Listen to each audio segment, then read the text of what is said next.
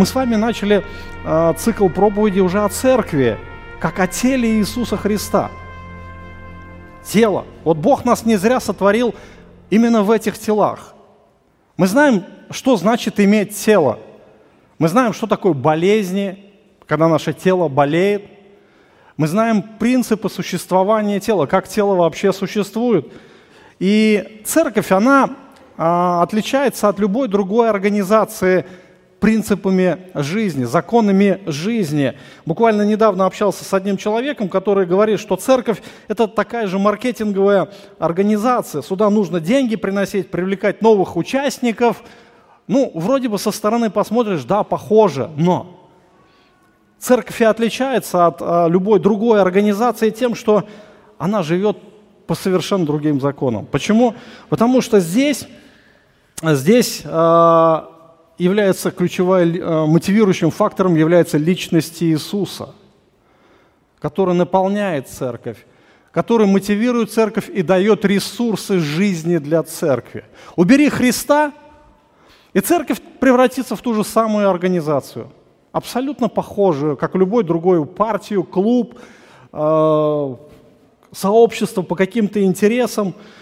Христос является главной целью существования церкви, и ему должна принадлежать вся слава.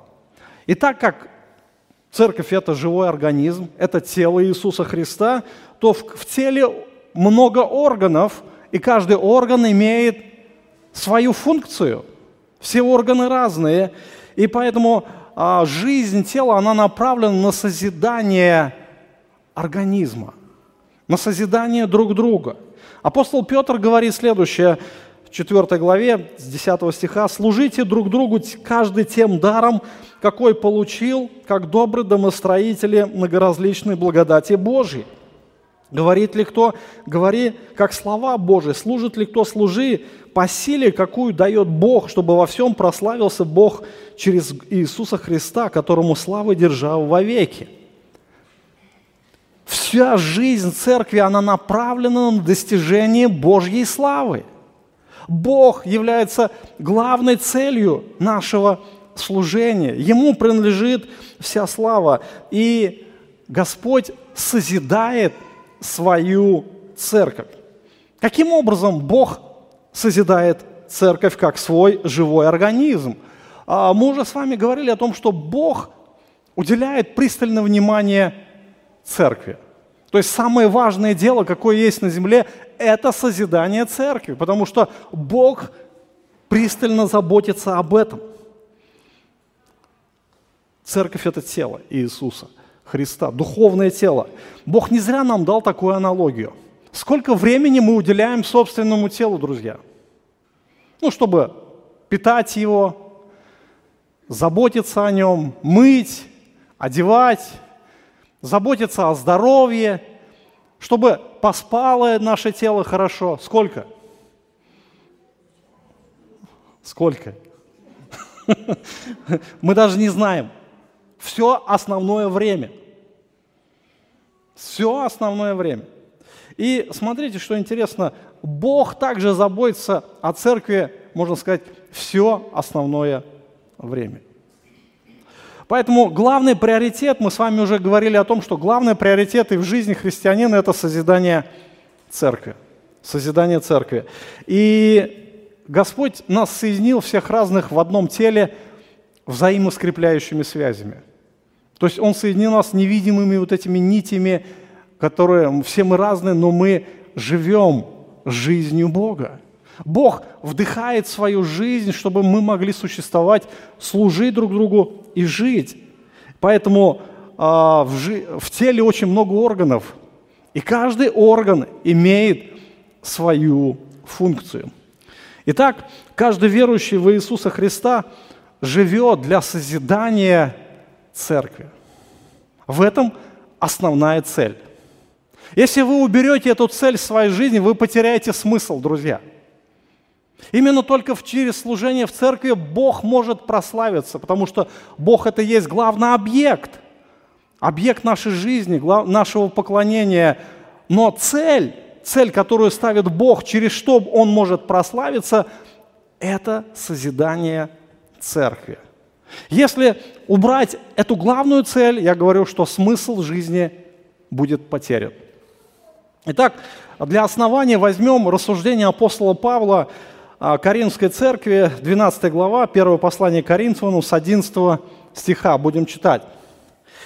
А, Павел говорит о том, что Дух Святой, именно сам Господь является Созидателем Церкви. Он наделяет каждому, каждого верующего своими духовными дарами, то есть способностями. Если мы посмотрим на тело, то мы увидим с вами, что в теле очень много органов, и каждый орган имеет свою функцию.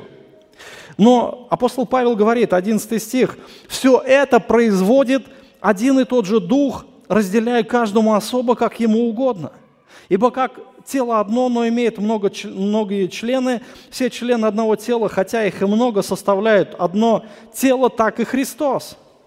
Ибо все мы одним духом крестились в одно тело. Иудеи, елены, рабы, свободные, все напоены одним духом. То есть вот это ключевой как бы столб учения о духовных дарованиях. И именно то, что Бог является инициатором вообще жизни церкви. И именно Дух Святой дает каждому а, верующему свой дар для созидания тела Христова. То есть в нас самих, вот в наших природных телах, в наших природных способностях нет всех необходимых ресурсов для созидания тела Божьего. В нас самих, вот в природных наших таких способностях нет ресурсов. Если мы смотрим на этот мир, мы можем видеть, сколько есть талантливых людей артистов, политиков. И если какой-то человек такой высокого полета приходит в церковь, все радуются, о, к нам в церковь пришел человек. Но какой бы ни был человек талантливый, в нем тоже нету духовных ресурсов для созидания тела Христова. Это никак не повлияет на то, что тело будет расти или как-то повлияет на этот мир, что мир изменит отношение к церкви. Нет – ни в коем случае. Именно Дух Святой является главной э, мотивирующей силой. Именно Он все это производит, именно Он это все движет. И Он работает с каждым человеком. Он работает с каждым из вас, Он работает со мной. И написано, все это производит один дух, разделяя каждому особо. И не как нам охота, а как Ему угодно. Как тело одно, но имеет многие члены, так и все члены одного тела, хотя их много, составляют одно тело, так и Христос. Вот эта параллель, которую проводит Господь, проводит между нашими телами и церковью Иисуса Христа, вот эта параллель, она дает нам знание, понимание вообще, как жить и существовать в этом мире – вот мы уверовали, да, мы уверовали в Иисуса. Иисус есть центр нашего спасения. Без Христа нет ничего. Но обратите внимание на 13 стих. «А, «Все мы одним духом крестились в одно тело иудеи, елены, рабы или свободные, все напоены одним духом». Вот есть категория людей, которые говорят, я верю в Иисуса, я верю, что Он умер за мои грехи, я в это верю. И все – все, достаточно. Мне этого вот так вот хватает для моего спасения. Но Писание говорит нет. Писание говорит следующее, что все мы одним духом были крещены. Слово «крещены» э, стоит э, буквально в оригинале в пассивном залоге. То есть Дух Святой взял человека и крестил его в тело. Что значит крещены? Мы уже знаем это слово от которого происходит э, наименование нашей церкви, да, баптисты, баптидзо, я крещу. Слово крещение произошло, опять же, я напомню кто, тех, тем, кто, кому, кто не знает, э, взято из текстильной отрасли, когда ткань помещают в краску, и уже ткань и краска соединились в одно единое целое. Мы буквально соединились с Иисусом. Мы стали с Иисусом одно целое, но не только с Иисусом отождествились мы, мы еще были крещены в церковь. Мы стали частью Божьего организма. Братья и сестры, мы все соединены в одну семью, в одно тело. И это сделал Господь. Обратите внимание на то, что а, Господь призвал нас совершенно разными. Абсолютно. Нету никого одинаковых. И вы знаете, что есть у некоторых такая а, тенденция кому-то подражать. Подражать в форме одежды, подражать а, в словах, в поведении. Ну, в принципе, может быть, это и правильно для кого-то, да, но, в принципе, Господь нас не требует, чтобы мы кому-то подражали – Почему? А потому что в теле, посмотрите, какие органы похожи друг на друга. Конечно, есть парные, да, парные, левые и правые. Но они же также отличаются по некоторым а, функциям. Например, головной мозг есть правое и левое полушарие. Но одно полушарие отвечает за одни функции, другое за другие. Наука это доказывает. Посмотрите на почки и на глаза. Чем почки отличаются от глаз? О, вернее, похожи на глаза – Ничем. Ну ничем. А возьмите кровь, кровь и руку. Вот чем кровь отличается от руки? Всем, да, то есть совершенно разные по форме. Это твердое, это жидкое, это красное, это там смуглое какая-то, да, желтое. Вот. А, по состоянию абсолютно разные, друзья. Абсолютно разные. И Господь вот нас также призывает абсолютно разных. У каждого из нас свой характер. Вот у каждого из нас. Но мы хотим, наверное, подделать чей-то характер под себя, да? Не хотим с кем-то общаться. Начинаем кого-то воспитывать. У всех разная культура, может быть. Культура поведения. Мы выросли в разных семьях. Нам нравится что-то, мне нравится одно, кому-то что-то другое нравится. Все мы разные по вкусам. Мы выросли в нашей культуре, в стране, в русскоязычной. Если вы приедете, например, в Азию или в Китай, вы увидите совершенно другую культуру. Но тем не менее, Бог и таких призывает, независимо от культуры. И здесь написано, все мы крест, были крещены в одно тело, иудеи или елены. То есть буквально иудеи и греки – это совершенно две разные культуры – это два совершенно разных образа мыслей. Рабы или свободные – это разный социальный статус. Господа, богатые, бедные, мужчины, женщины, дети, старики, независимо от национальности, Бог соединяет людей в одну церковь. И Господь является главной движущей силой.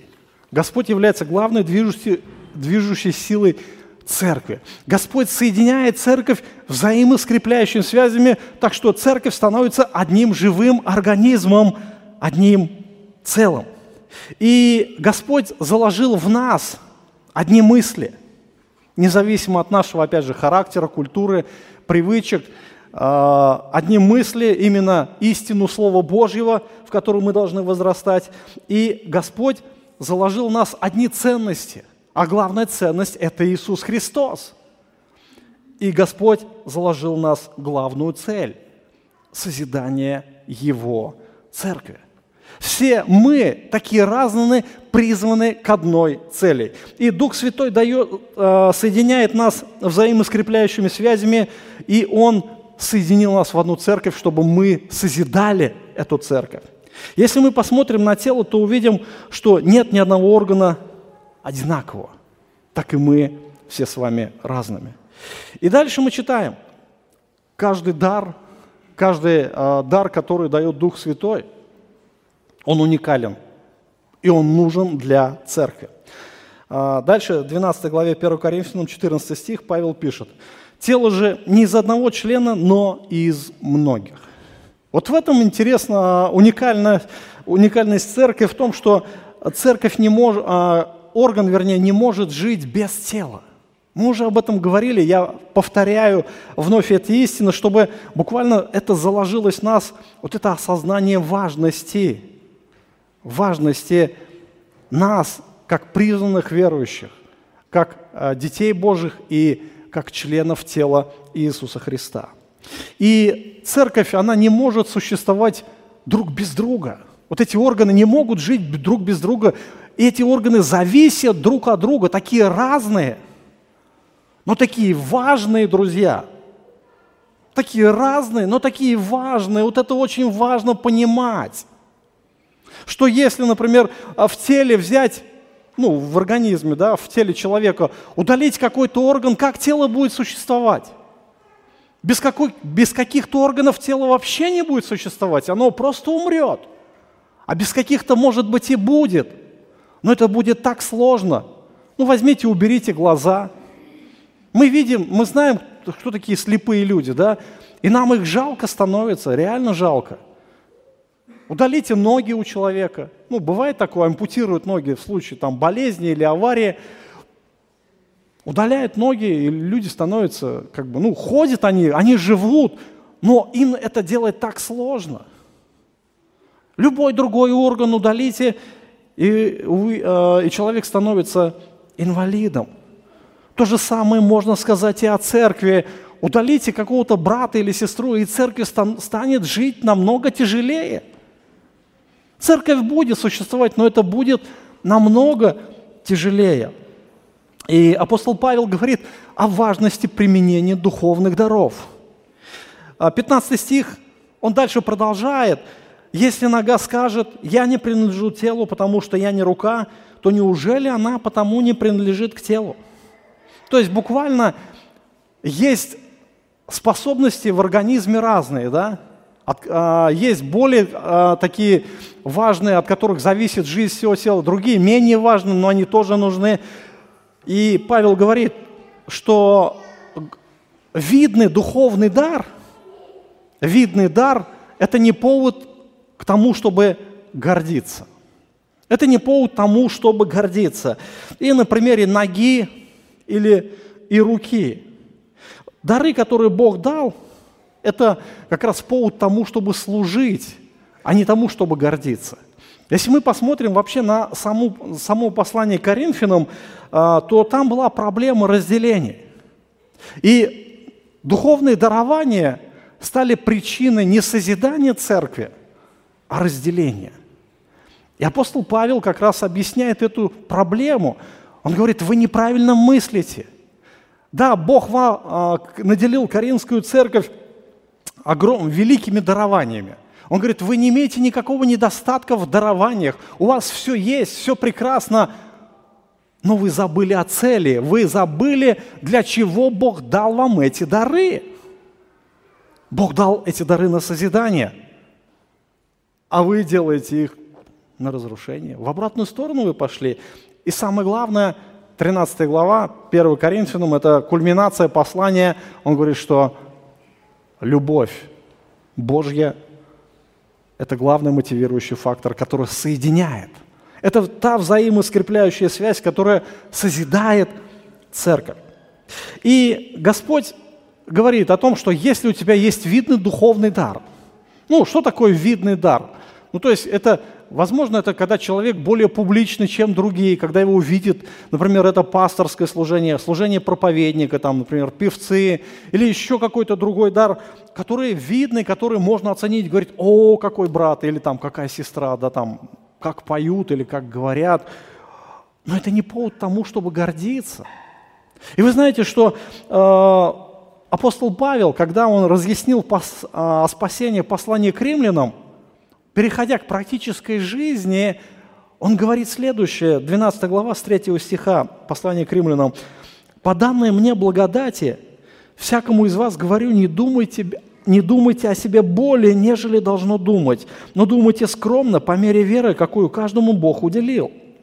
Ибо как в одном теле у нас много членов, но не у всех членов одно и то же дело, так и мы, многие, составляем одно тело во Христе, а порзень один для другого члены.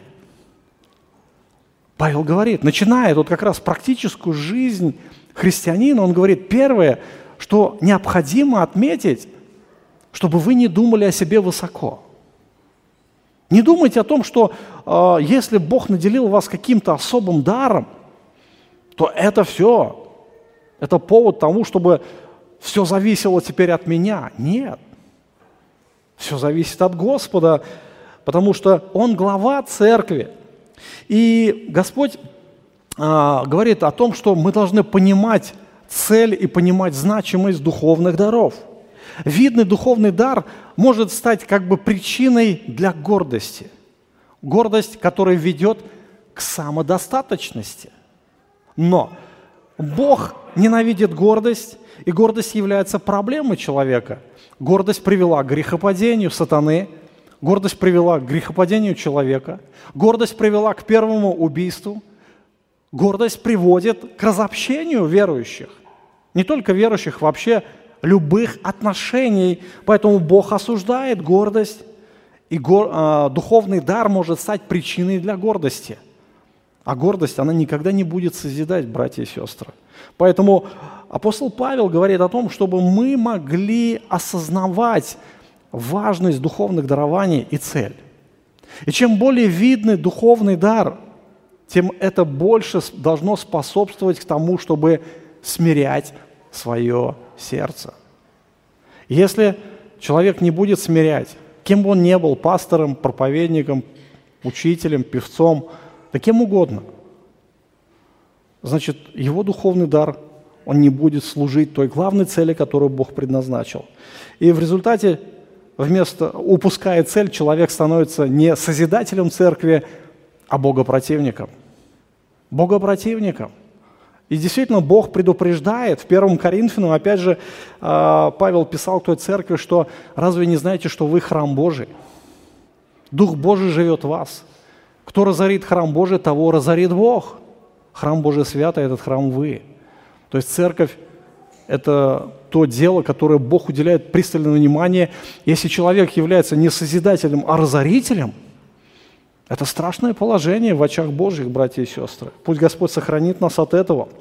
Следующее, о чем говорит Павел, о том, что э, незначительный дар – это не повод тому, чтобы пренебрегать им.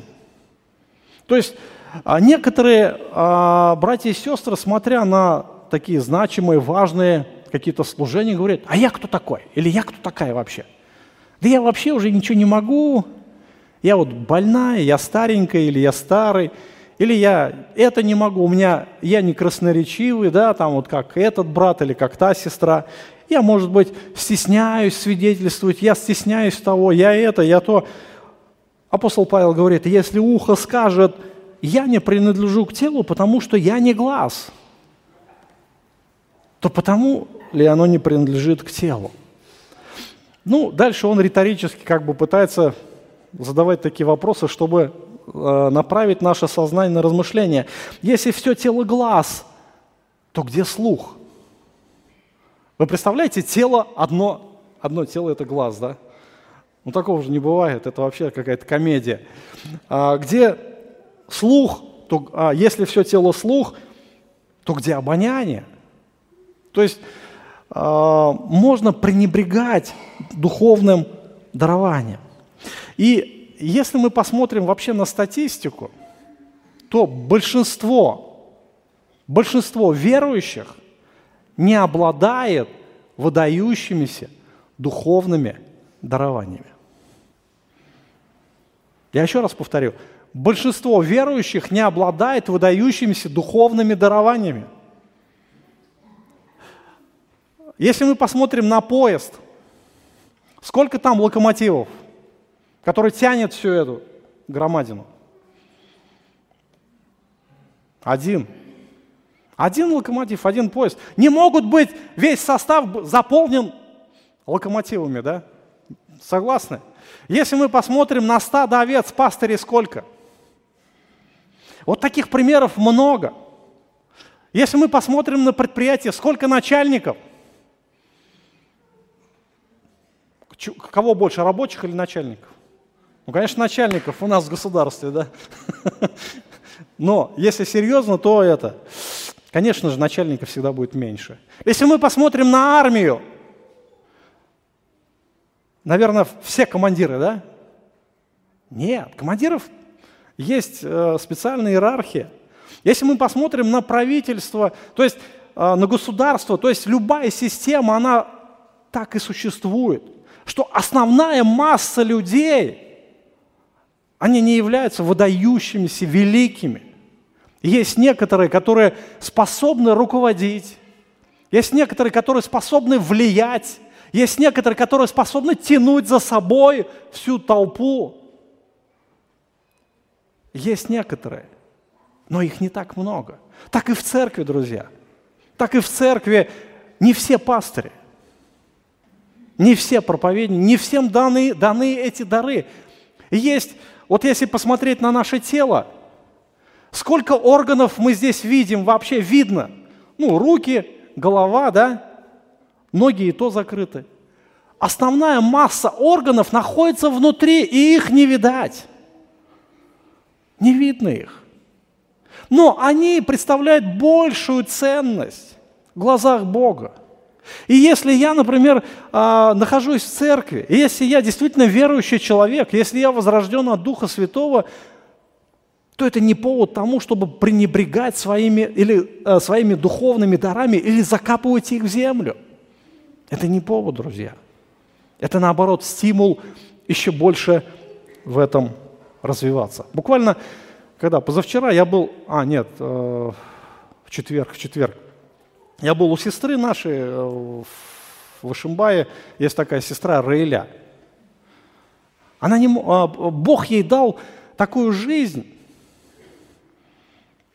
у нее немощь, да, полиатрия. Она не может даже вот так просто по квартире спокойно передвигаться. И она мне говорит, я, говорит, переживаю, что я даже в церковь не могу выехать. Я говорю, разве это не во власти Христа? Разве Бог это не использует для своей славы, что ли? Вы понимаете, что интересно, что Господь управляет всеми процессами. И Он знает, каждому свой э, удел дает. Он знает, как быть с каждым из нас, для того, чтобы мы могли служить тем даром. Если я даже не имею здоровья, это не повод тому, чтобы не служить Богу. Вы знаете, сколько она молится? Это только Бог знает. Только Бог знает. Вот если бы Господь дал ей другие обстоятельства, дал здоровье, может быть, она и не молилась бы столько. Вы понимаете? А, нам трудно рассуждать о каких-то вещах. Иногда мы молимся о здоровье, например, мы молились о здоровье этой сестры, но Бог не дает. Главная цель. Она не пропадает, независимо от того, кто я, где я нахожусь, имея здоровье или не имея, главная цель остается. Бог хочет, чтобы мы созидали Его церковь.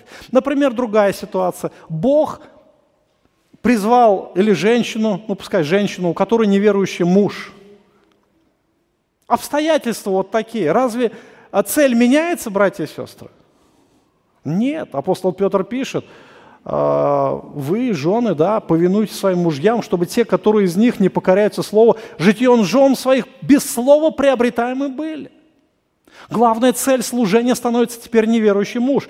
Молитва за него, служение ему, покорность ему и так далее. Чтобы для чего? Приобрести его, чтобы он вошел в тело Иисуса. Он тоже стал служителем Божьим. Неверующие дети, неверующие родственники, родители, соседи – все, это главная цель главная цель. И если мы не знаем свой духовный дар, то, в принципе, это не повод тому, чтобы не служить. Старайтесь тем, что у вас есть. Нужно обратить следующее э, внимание, то, что Господь, э, Господь э, не требует от нас больших ресурсов, чем Он нам дал. Он нас призвал в этой стране, Он нас призвал в этом городе, Он нас призвал э, с такими, знаете, с таким опытом, с привычками, даже с грехами, с прошлыми грехами. Такой шлейф, может быть, какая-то вот история тянуться. Он нас призвал, и Он нам дал необходимое, например, сознание, чтобы мы могли заработать необходимое количество денег. Он нам не дал способности заработать миллионы, но Он дал нам способность зарабатывать 10 тысяч в месяц. Этого достаточно. Он не требует от нас, чтобы мы жертвовали, имея зарплату 10 тысяч, жертвовали 9 тысяч в церковь и тысячу на жизнь. Нет. Если бы ему надо было 9 тысяч, чтобы мы пожертвовали, он бы нам дал 90 тысяч. Вы понимаете, да, вот эту идею? Господь нас призвал, чтобы мы служили каждый тем даром, каждый со своими способностями, со своими характерами. Вот Он нас так соединил. И все это Он способен делать, это Он делает, это не мы. Мы не способны друг другу даже просто принимать, просто в глаза друг другу смотреть. Именно любить вот так вот жертвенно, посвятить себя кому-то. Нет.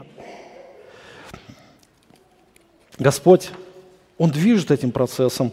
И жизнь, жизнь для нас становится, жизнь в церкви становится главным приоритетом. И если мы посмотрим на апостола Павла, послание к римлянам, он передает приветы, приветы верующим в 16 главе. И удивительно, что мы можем смотреть на эту личность апостола Павла и говорить, о, какой он великий, вот Павел, да, вот эта личность. Но я вам хочу сказать следующее, что если бы не было церкви, не было бы и Павла. Не было бы Павла. Потому что Павел является всего лишь одним органом во всем организме. 16 э, глава послания к римлянам. Он представляет нам э, на переднем плане римскую церковь. Он говорит, представляю вам Фиву, сестру нашу, диаконису церкви Кенхреи. Примите ее для Господа как прилично святым и помогите ей, в чем она будет иметь нужду, ибо она была помощницей многим и мне самому. И вы представляете, что вот эта немощная сестра, она столько сделала, она не только служила Павлу, она взяла и доставила послание в римскую церковь, которая действительно сейчас вот мы имеем – и оно принесло, это послание, очень много влияния в этот мир. Послание к римлянам стало источником пробуждения во многих народах в разные времена. А представьте, если бы этой сестры не было, что бы мы сейчас читали? И ничего. Она действительно сделала много. Если бы не было Фивы, не было и послания апостола Павла к римлянам – Приветствуйте Прескилу Акилу, сотрудников моих во Христе Иисусе, которые голову свою полагали за мою душу, которых не я один благодарил, но и все церкви из язычников и домашнюю их церковь. Он говорит, вот семья. Они, говорит, за меня голову полагали.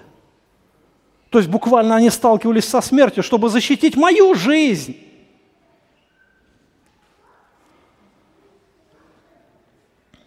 Приветствуйте возлюбленного моего Эпинета, который есть начаток Ахаи для Христа. Приветствуйте Мариам, которая много потрудилась для нас. Вы видите, что обычный, мы не знаем, кто такая Мариам вообще, ну, Мария, да, по-нашему. Она, говорит, трудилась много для нас. Что она делала? Она служила, просто служила. Может быть, она просто приютила Павла, накормила его – и дальше снарядил, он дальше пошел куда-то в путь.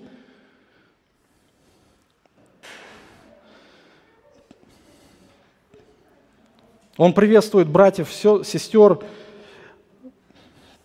он приветствует, э, называет их по именам.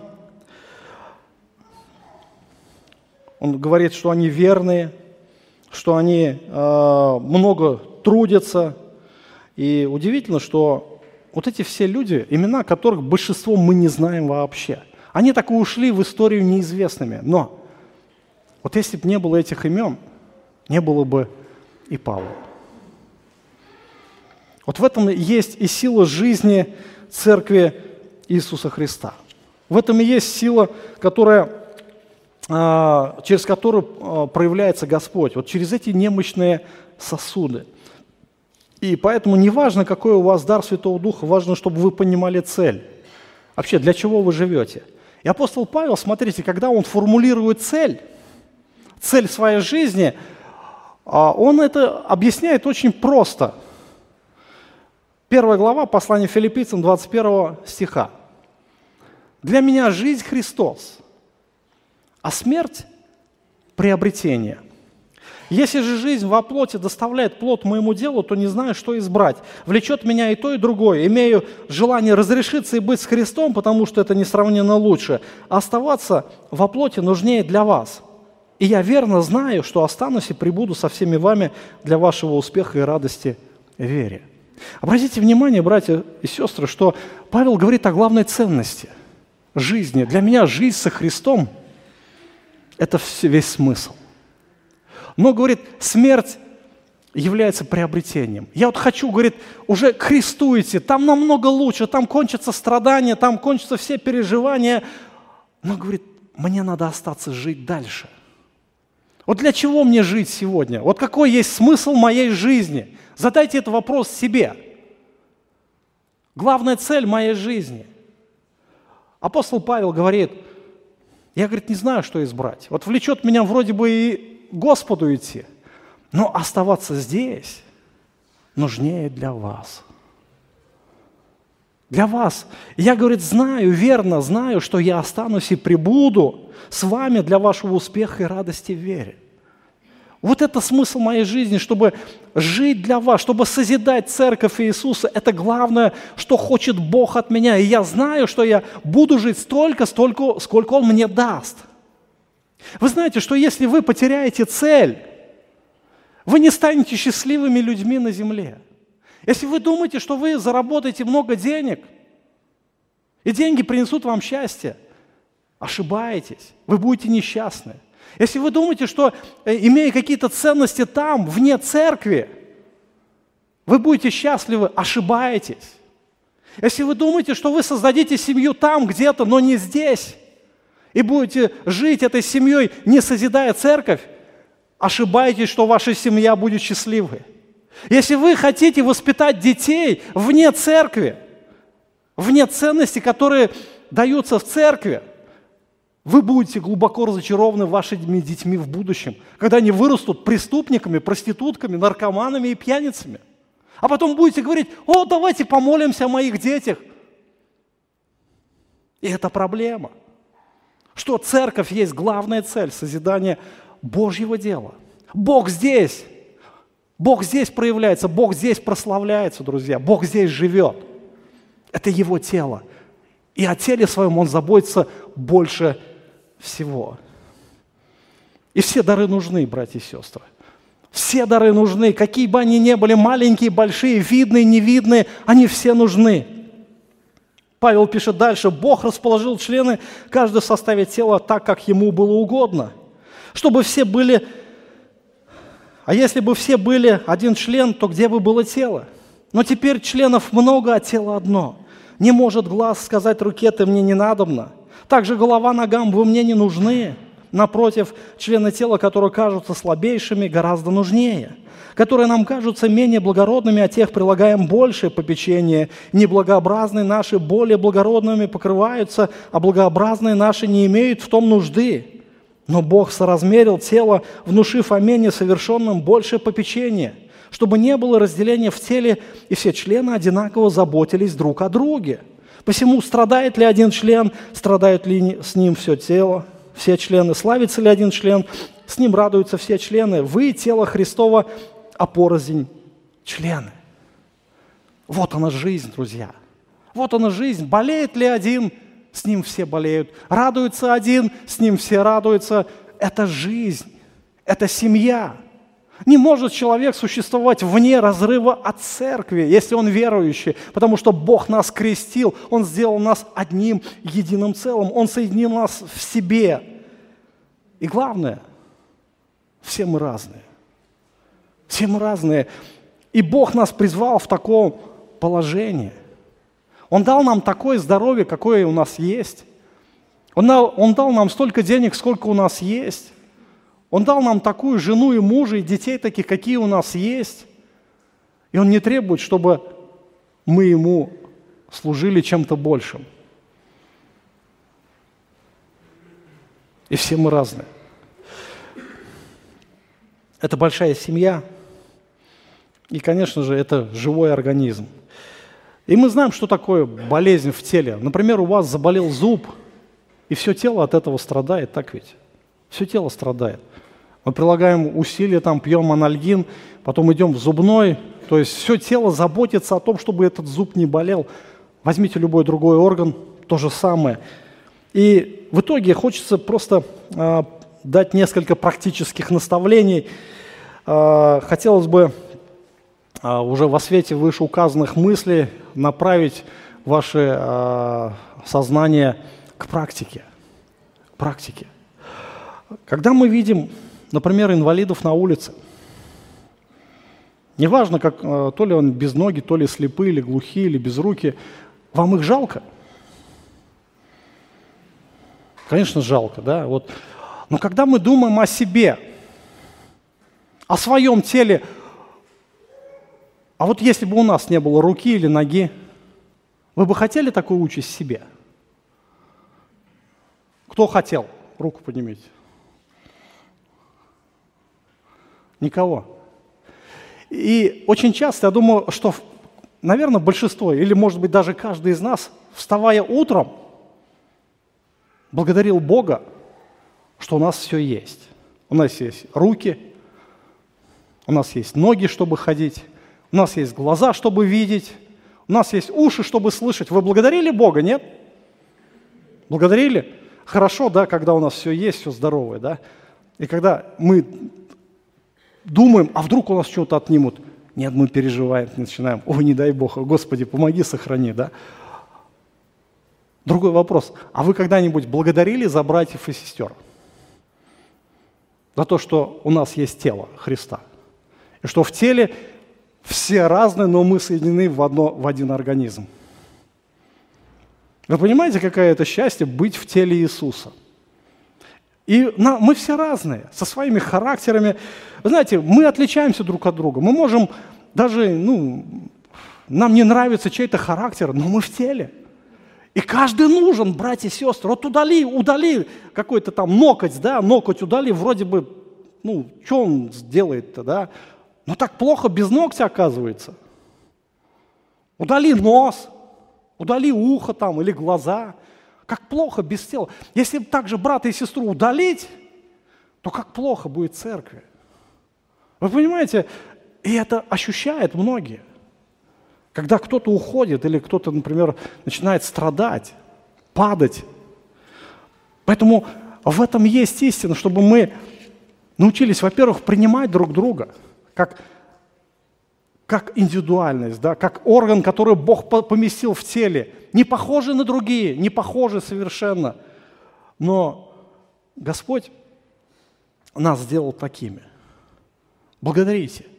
Благодарите за любого брата и сестру. Посмотрите, что интересно. Апостол Павел во втором Тимофея, во второй главе 20 стихе пишет. «В большом доме есть сосуды не только золотые, серебряные, но и деревянные, глиняные, одни в почетном, другие в низком употреблении». Большой дом. Вот есть много сосудов, много посуды, да, есть, вот даже в Советском Союзе была традиция в сервантах ставить посуду. Помните, да, вот кто постарше? А что это за посуда? Почетная. Ее выставляют как какую-то красоту, а потом вытаскивают когда? По особым моментам. Большие праздники, какие-то встречи важные, да, показать. Гости какие-то пришли, достаем такие сервизы, о, чтобы показать, что это важно для нас. Есть повседневная посуда – которая всегда стоит, но всегда чистая, да, чистая. Вот суп надо наложить, раз взяли с сушилки, да, налили. То есть она никогда грязной не бывает, да, так ведь? Ее всегда моют, там ложки, вилки, тарелки, стаканы. Грязной не бывает. Но есть посуда иного содержания. И, знаете, она тоже нужна. Вот она тоже нужна. Есть помойное ведро, мусор. Есть еще другие какие-то Э, сосуды, да. Вот в Древнем Риме, в Древнем Риме, извините меня опять же за такие примеры, но это наглядно, чтобы было. Канализации не было. И были глиняные горшки. Вот Павел говорит о глиняных горшках здесь. Деревянные, глиняные. Вот деревянные в Древнем э, Риме, в Древнем мире вообще, это повседневная была посуда. А вот глиняная, она чаще использовалась как, вот, как низкого употребления – и в туалет, ну, справляя естественные нужды, люди ночью в глиняные горшки. Потом эти горшки выносили. Ну, нужная посуда, да. И вот брать и эту посуду брать иногда не хочется. Измораться можно. но она нужна тоже. Вы понимаете, это все нужно. Это все есть. И церкви тоже есть много сосудов. Есть одни для почетного употребления, другие для низкого. Но и те, и другие тоже нужны, братья и сестры. Есть люди, которыми действительно притягивают себе любовью Христа. К ним охота тянуться постоянно, общаться с ними охота, да? постоянно быть с ними охота, подражать им охота. А есть люди другого качества. Вот как будто действительно помойное ведро, туда все стекается, а, вокруг них какие-то интриги, какие-то сплетни, вот как вот есть точный канал, туда вся информация стекается, потом распространяется, да, машина проехала, грязь понеслась. Вот примерно такие же люди есть. Но они тоже нужны, братья и сестры. Вот хотим мы, чтобы вот их вообще в церкви не было, глаза бы моих не видели, да, вообще прикасаться к ним неохота, но они нужны. Во-первых, как мы научимся любить врагов? Как мы научимся прощать ближних? Как мы научимся вообще покрывать обиды? Как? А вот если бы этих людей бы не было, наверное, нам бы это было сложно делать. Наверное, невозможно. Но Бог их допускает. И, но за наше поведение каждый да, действительно будет нести отчет. Но любой человек, он важен в церкви. Поэтому благодарите Бога за то, что есть брат, сестра, Вспоминаете кого-то, молитесь, благодарите Христа. Просите, чтобы Бог благословил этого брата или сестру. Последнее. Благодарите Бога за служителей. Почему это так важно? Потому что Писание говорит, одних Он поставил, послание к Ефесям, 4 глава, с 11 стиха. Одних Он поставил апостолами, других пророками, иных евангелистами, иных пасторами, учителями к совершенствованию святых на дело служения для созидания тела Христова. Доколе все придем в единство веры и познание Сына Божьего, мужа совершенного, в меру полного возраста Христова. Чтобы мы не были более младенцами, колеблющимся и увлекающимся всякое ветроучение, по лукавству человеков, по хитрому искусству обольщения, но истинную любовью все взращивали в того, который есть глава Христос, из которого все тело – составляем и совокупляем посредством всяких взаимоскрепляющих связей при действии в свою меру каждого члена, получали превращение самого себя в любви. То есть буквально Бог поставил служителей Слова для того, чтобы созидать церковь, чтобы взращивать церковь, чтобы учить церковь, чтобы не были младенцами, но чтобы служили друг другу и созидали самих себя в любви. Ключевое слово – Ключевое слово в этом тексте Христос, буквально в синодальном переводе поставил, в оригинале или в Кассиана переводе даровал. Иисус даровал церкви служителей Слова. Иисус даровал церкви проповедников, наставников, пастырей, учителей, тому, чтобы созидать церковь. И я хочу, братья и сестры, сказать вам следующее, что Бог любит нашу церковь. Если мы посмотрим даже в Башкирии и за ее пределами, что большинство церквей не имеют пастырей.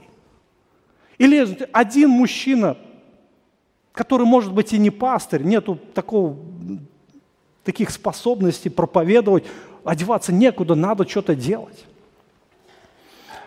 Нету церквей, где много проповедников, но у нас, братья и сестры, Господь даровал много проповедников, много служителей. И это благодать от Господа, братья и сестры.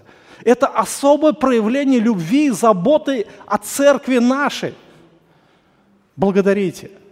Благодарите Господа за служителей. Пусть Господь еще больше даст.